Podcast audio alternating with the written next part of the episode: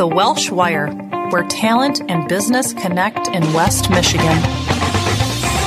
The Welsh Wire features moderator Mike Rogers and professional recruiting expert Sheri Welsh in this weekly podcast.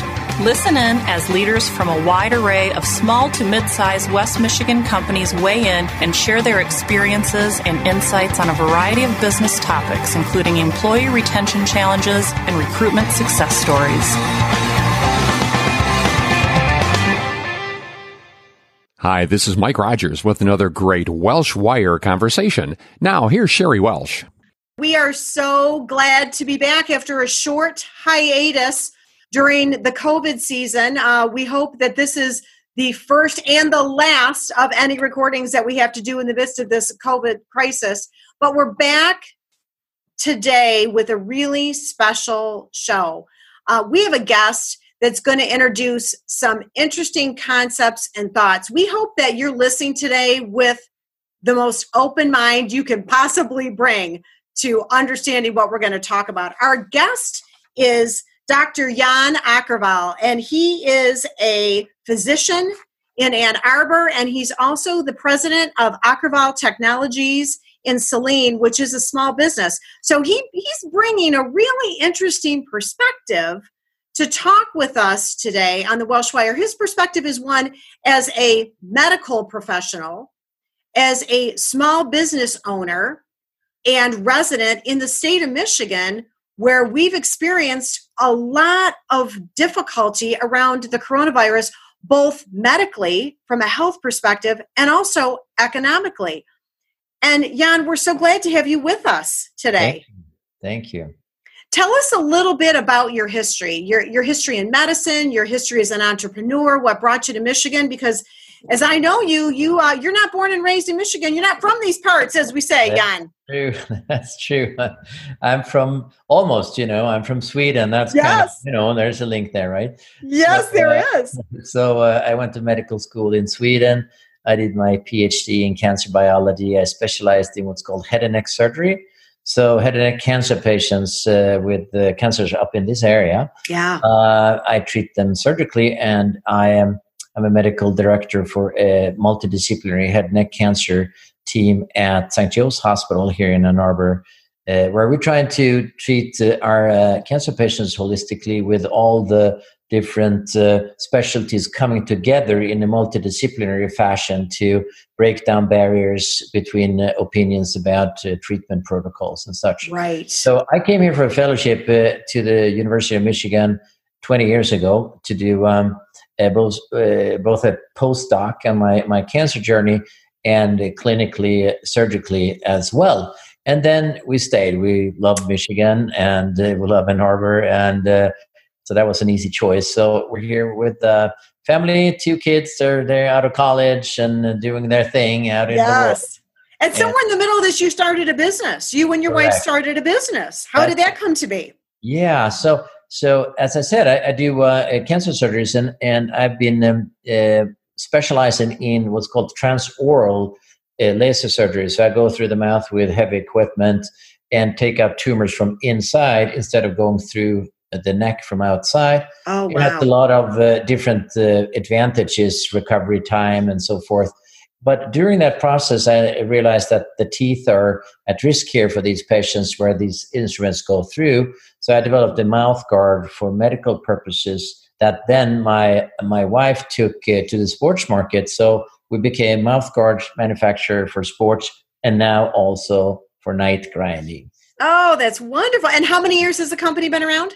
Uh, so officially 10 years. Nice. It was actually founded a little bit earlier, but officially when we really got started, it's been 10 years. About 10 years in business. Terrific. And in Saline. Correct. Yes. In Saline. Wonderful. Wonderful.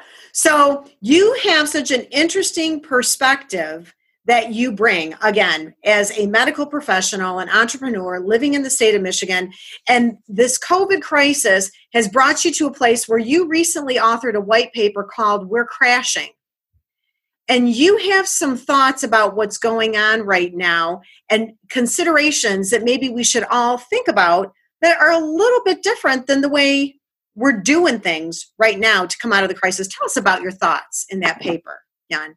Yeah, so so uh, I've been talking a lot to friends, to colleagues.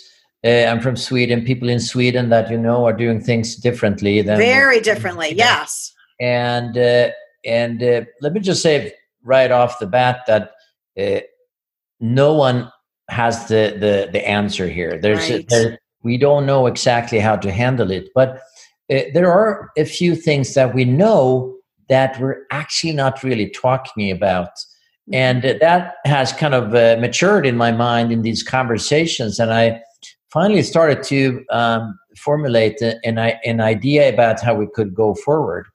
So, um, what the, the perspective that we're not really talking about is how we actually defeat a virus. So, if you think about it, there are only basically two ways to defeat a virus. You either come up with a vaccine and and can uh, vaccinate the population and you get immune and the virus doesn't have a host to go to because we all have antibi- antibodies um, and the other way is to get immune the natural way which is what popular uh, the popular word is herd immunization.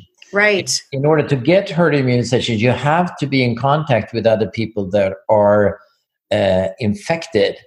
And and that's what we do you know if you remember the chicken pox parties in the 60s sure. and so and, and what it's all about is actually risk management. How risky is it to get the virus? Is it worth that risk or is it not? Right and right. so um, if we look at these two alternatives and we can't just avoid the virus and and and hope that it will go away uh, I mean, I guess it could. No one knows, but the risk is that it keeps circul- circulating like the Spanish flu for several years until enough immunity has been raised in society and the virus can't really infect the big populations anymore. Um, so uh, we haven't really uh, thought about that option until Sweden started to do it very differently. Right. And that was so interesting because many people thought, oh my gosh, what are they doing? They're crazy. They're going to kill millions of people. This is this is nuts. And then all of a sudden everyone started looking at that and say, huh. Yeah. Maybe they have something here. Yeah. Well, so interesting that that, you know, you came from Sweden and now you're here with right.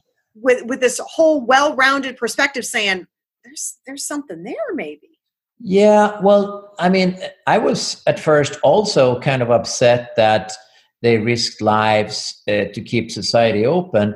But when I dug deeper and understood more the, the rationale, uh, I thought there, there's something to it because they really um, think deeply about that we got to create this immunity. We can't rely on that there will be a vaccine in time. Mm-hmm. And their neighboring countries, they, they shut down completely Finland, Norway, Denmark, and they have very much fewer deaths. That's absolutely true. Mm-hmm. But they also do not have uh, any immunity in those countries, or very, very little. Right. Likely. We don't know because people don't test, but it's unlikely if you don't if you, if you don't see any deaths you most likely do not have the virus. Right. Yeah oh. initial information and data coming out of those areas are are telling us a story that's very different than where we've been headed in the united right. states with our lockdowns. Yeah so, so so so the lockdown if we talk about that that's absolutely the right thing to do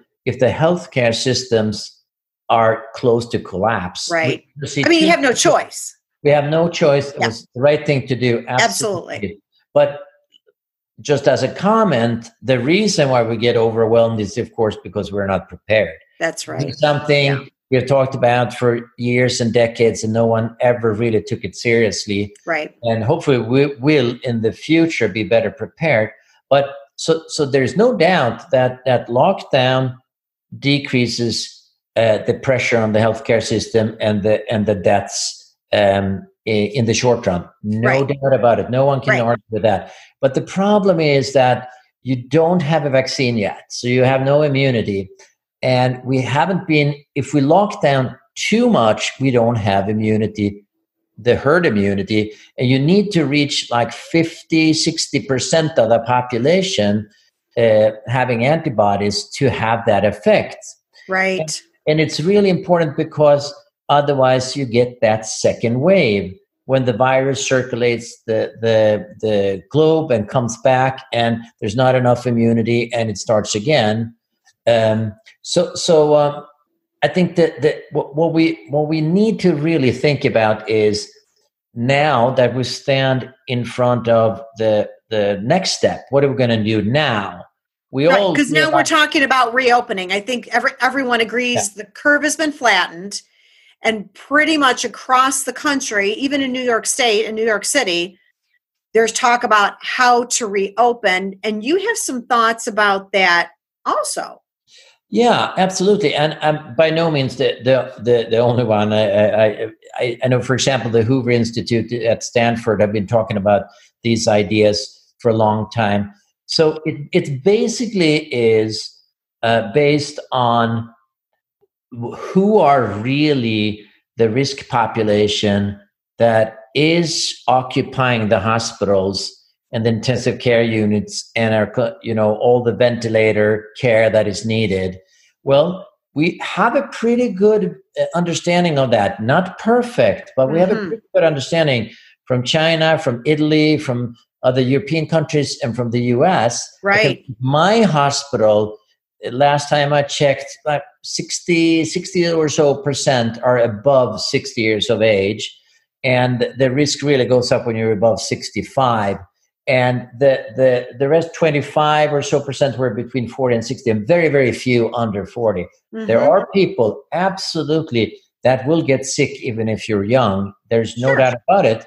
But if you look at why we're locking down, to be honest, when this started is because we were worried about collapsing healthcare systems. Right. And, and, and truly that's what we were told. I mean, that that's really what we understood to be the case. And so now we've kind of come past that moment in time. Well, I, I I'm I think every area needs to to assess that on their own. Are we there? Or are we not there? Because sure. it's very very different if you're in a rural community, if you're in a in a hot spot in a dense populated, densely populated area. In Michigan, it looks very very different if you're in in in uh, which county you're in. Washtenaw, for example, is is not very hard hit, and and um, uh, Oakland, of course, and uh, is much much much harder hit. So so I I think it when we we do this, it has to be um, measured depending mm-hmm. on where on the risk you are. Right. And um, so so so the idea is built on uh, how do we protect ourselves from a from a second wave. Well, so my um, opinion is that we should definitely pay more attention to herd immunity because we can't rely on that there will be a vaccine it can take 12 18 months. Right. And and and, again immunity is the only thing that is going to prevent us from a second wave. Right. So so how can we do that? How can, can we get immunity to the population uh, and at the same time avoid that healthcare systems are collapsing? Mm-hmm. well you have to protect the risk population. Right so the people that are at a certain age, it can be debated if it's 60 or 65. A lot of data argues for 65 and above, and certain conditions, what we call comorbidities, heart disease, lung disease, etc., obesity. There, there's a lot of factors and, and preconditions there that we know put you at higher risk. So let's play around with this in our minds for a little bit when we now talk about opening, and, and it, it, it unfortunately it's a very polarized. It's either you can't do anything until everything is perfect, or just go for it. And I would say none of these opinions, in my mind, are really following the data and following uh, the the rationale of how do we get to immunity because right that's very interesting and along the way you know, we've talked about this too. They're very polarizing, aren't they? So if, if you think one way, if you think yeah. one way, you might be labeled an R or a D, yeah. Yeah. a left or a right, a conservative or a liberal, uh, right or wrong, even right. And and I know we've talked about that. This this is not an issue that should be polarizing. this is an issue where we should just be concerned for human beings, the, the whole human being, the health and the economic well being, which are so intertwined in this disease. I mean, it's just, it's a horrible, horrible thing, and there's going to be suffering no matter which way you go, whether you sway all to the health or all to the economic, but finding a good middle ground, it sounds like, is where you think, yes, there will still be suffering, but it might be the easier path for all. Yeah, I mean, you, you have to it, it, the one at the the one at the the end of uh, we have to wait much much longer. They also need to realize that people are not just just economically suffering uh, with people pu- uh, being pushed into poverty, and you see the the the, the lines to the to the um, soup kitchens, and, and it's it's it's heartbreaking. But yes. also, we need to remember that people are actually getting sick from not coming to the healthcare because we're so afraid of going to the emergency department now.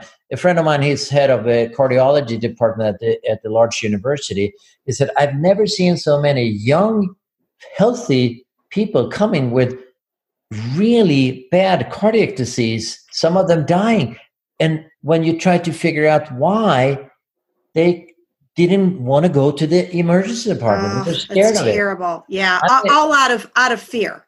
All yeah, fear. and and and yeah. uh, as a cancer doctor, I can see that pe- people are are putting it off to to get all the workup done, and maybe it's not that bad. And no doctor can see you anyway. We can only talk to them over the phone, and maybe it's not that bad. Let's give an antibiotic. Let's wait, wait, wait, wait, wait. And the longer you wait, the worse the prognosis, and that will people will also die. Right. And, and these are unintended consequences oh, of that, course. Yeah that, that you're suggesting again if we try to be a little bit more moderate on our approach not all one way not all the other way but a little bit more moderate in middle of the road. Hey, again, right. your point I, I, think is so well taken that we're not going to avoid the suffering. Right this, and, and, this virus is causing us all to suffer but yeah, there might be a better middle ground to consider yeah, for sure. So I was just going to say that that if you just go for it, like I'm just open and and and and and get over with it. Well, right. we will get bogged down again. So yeah. so I can't do that either. I don't think that that's anything we should even consider. Right. But so if you protect the let let's t- think about it. We're all quarantined now. This is the perfect moment to do this in a stratified, logic way won't be perfect, but it could work. Right. We could get immunity, we could open the economy, the society at the same time and get a little bit of what Sweden has.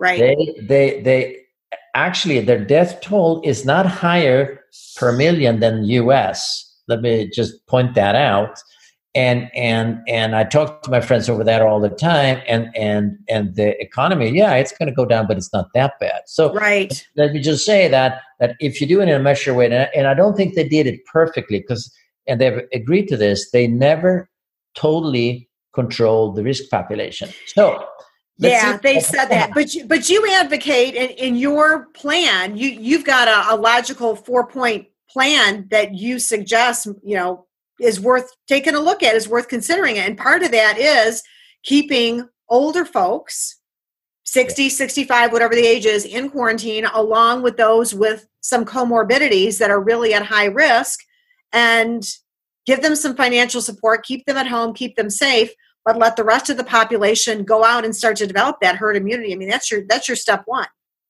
That that that is exactly right. And and it has to be very closely monitored because we don't know how it's going to play out when when we start doing this. So we got to monitor the hospital systems. We got to right. got to got to uh, uh, make sure that we're not uh, overstepping. But let's look at it just from a different perspective.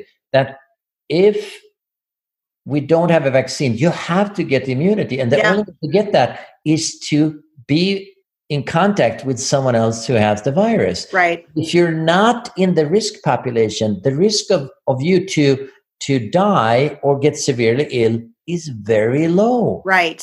The, the, right. the death toll from one of the Chinese studies, if you're under 60, it's 1.5%. And 1.5%, that's a lot of, of people, but it's almost comparable to uh, what you see with the flu. Yes. You, see, less than that for sure. But my point is that we don't even we never talk about that that Right. 20 plus thousand No. people died from the flu None, none of us worry about that. And, funny, I, I, what I- what I always think about the flu too is funny. Nobody seemed to think getting the flu vaccine was that big of a deal or worthwhile. We all know people that didn't think that was a big deal. right and i'm not trying they'll think differently of it, but but in the past Right. never thought anything of it. So yeah, to your point, yeah, it, it really isn't that bad. You're thinking also that you know a way to test is to really keep an eye on healthcare workers, which would be an ask at-risk population, right? To to really spend testing efforts on them and making sure that they're staying Yes. safe. So, so if you think about it, this uh, we talk a lot about testing. We're gonna get tested. We're gonna get tested. But as a physician, you always think about why am I doing this test? What is it going to lead to? Is it going to make a difference? Do the test. If it's not going to make a difference, don't do the test. Yeah, if you're going to treat and behave the same way anyway, regardless of the Right. outcome. Yeah, If you have symptoms, go home, stay home. You don't necessarily need a test for that. And and if you don't have symptoms, if you believe in herd immunity, it's actually a good thing. You're asymptomatic, but you carry the virus. So if you're asymptomatic and get a positive test, with the fear going on, you would stay home. But maybe there is a point in in circulating the virus, so we can get to that herd immunity. That will for sure secure us from a second wave. So Right. the people that absolutely need to be tested is healthcare workers, especially those that work with the risk population, because you do not want to risk that the risk population get infected because they're at much higher risk to get severely ill and to start the health care system would in that case start to go down again and then we'll face another lockdown right. so you got to be very structured in that fashion Right. And you advocate for, you know, letting letting folks that are not in the at-risk populations get back to work, you know, without restrictions, not not trying to select what sectors or areas, do it with a measured approach. You suggest by state, by county, by city. Yeah d- depending on where it's it there is a hotspot or not Right. I- sure. so I, I'm, I'm not trying to dismiss uh, people that are being careful and, and all the, all the advice that come in, but if it's not based on any belief in herd immunity, I can tell you that. Right. Because I I wear I do exactly what, what's being told. Uh, I'm I'm I follow the the rules hundred percent. But if you just think about it, it is not necessarily a bad thing to be in contact with a virus if you're not in the risk population. Right. I, think we just need to step back and think about that for a moment. Because if we do this incorrectly, too fast, we're going to be back in a lockdown. If we do it too slow, we won't develop immunity. And again, we can't rely on a vaccine. It Right. can take a very long time. Right. And and protracting this, as you say, really we run the risk of um, really damaging the economy in the process. Oh, oh, yeah. Oh yeah, absolutely. The I mean, restrictions and the lockdown. yeah and and and i mean i, I can I, i'm i'm not doing this because i'm complaining but our our two my two businesses my my my clinic together with my partners and our company just totally died and uh, we had to furlough people and we took no salaries and we were thinking what's going to happen here? Medicine is going to come back but our business might be gone forever. Sports which was 80% that that may be gone. So so we, we were lucky to to be able to repurpose and, and contribute to start making face shields and and and and and um, you know getting around from that perspective but it got me thinking about all other people that employ or are employed by a small business which is 90 i don't know the number but 95% maybe of the Oh, absolutely. it, Right. we, we just can't like, we got to bring all these factors into the conversation Right. we got to get out of the mode of being scared or the we got to embrace the virus now the virus situation and really be smart about we're going to get back open. Everyone agrees on that. How are we going to do it? Do it in a smart, stratified way to minimize the risk. That's yeah, I think your comments are so so good, and you close your your white paper, Jan, with a statement that I love. Um, you say, "Perfect is the enemy of good." Even though more specific knowledge about the virus would be helpful, we know enough to get out of the lockdown. We can't afford to wait any longer. Let's not be scared. Open the society now. That is just, that's great, really intelligent advice. Well, uh, I don't want to be uh, risking here that that anyone thinks I'm I'm I'm uh, I'm not thinking this through carefully, and I, am not neglecting all the other aspects. But I, I'm kind of pushing it a little bit here just to make us think, and and I think we might, since I wrote this, I think we we all might actually be coming to the point where we realize that it will happen very soon, and we got to do it. So so it's not revolutionary to to say that, but I, I think sometimes we if we don't know enough, if we don't base what we do on enough facts and data, there's a risk that we miss the point and and not act in in a in a fast and efficient way. And right, I I I think I think we can do it. I think we can do it if we do yeah. it smart. I, I think you're right. And and what I love about what you've written and had to share is a couple things. One i love your perspective which is is so unique to the conversation. I mean you talk about folks from stanford and other places bringing in studies and all the rest and you know what? That's great. Um, but i love that you are a michigan physician and a small business owner a resident of the state of michigan in one of you know very close to one of the hot spots in one of the states that's you know in, in the top five um, for the hurt that's been caused to the state economically and from a health standpoint and deaths with coronavirus.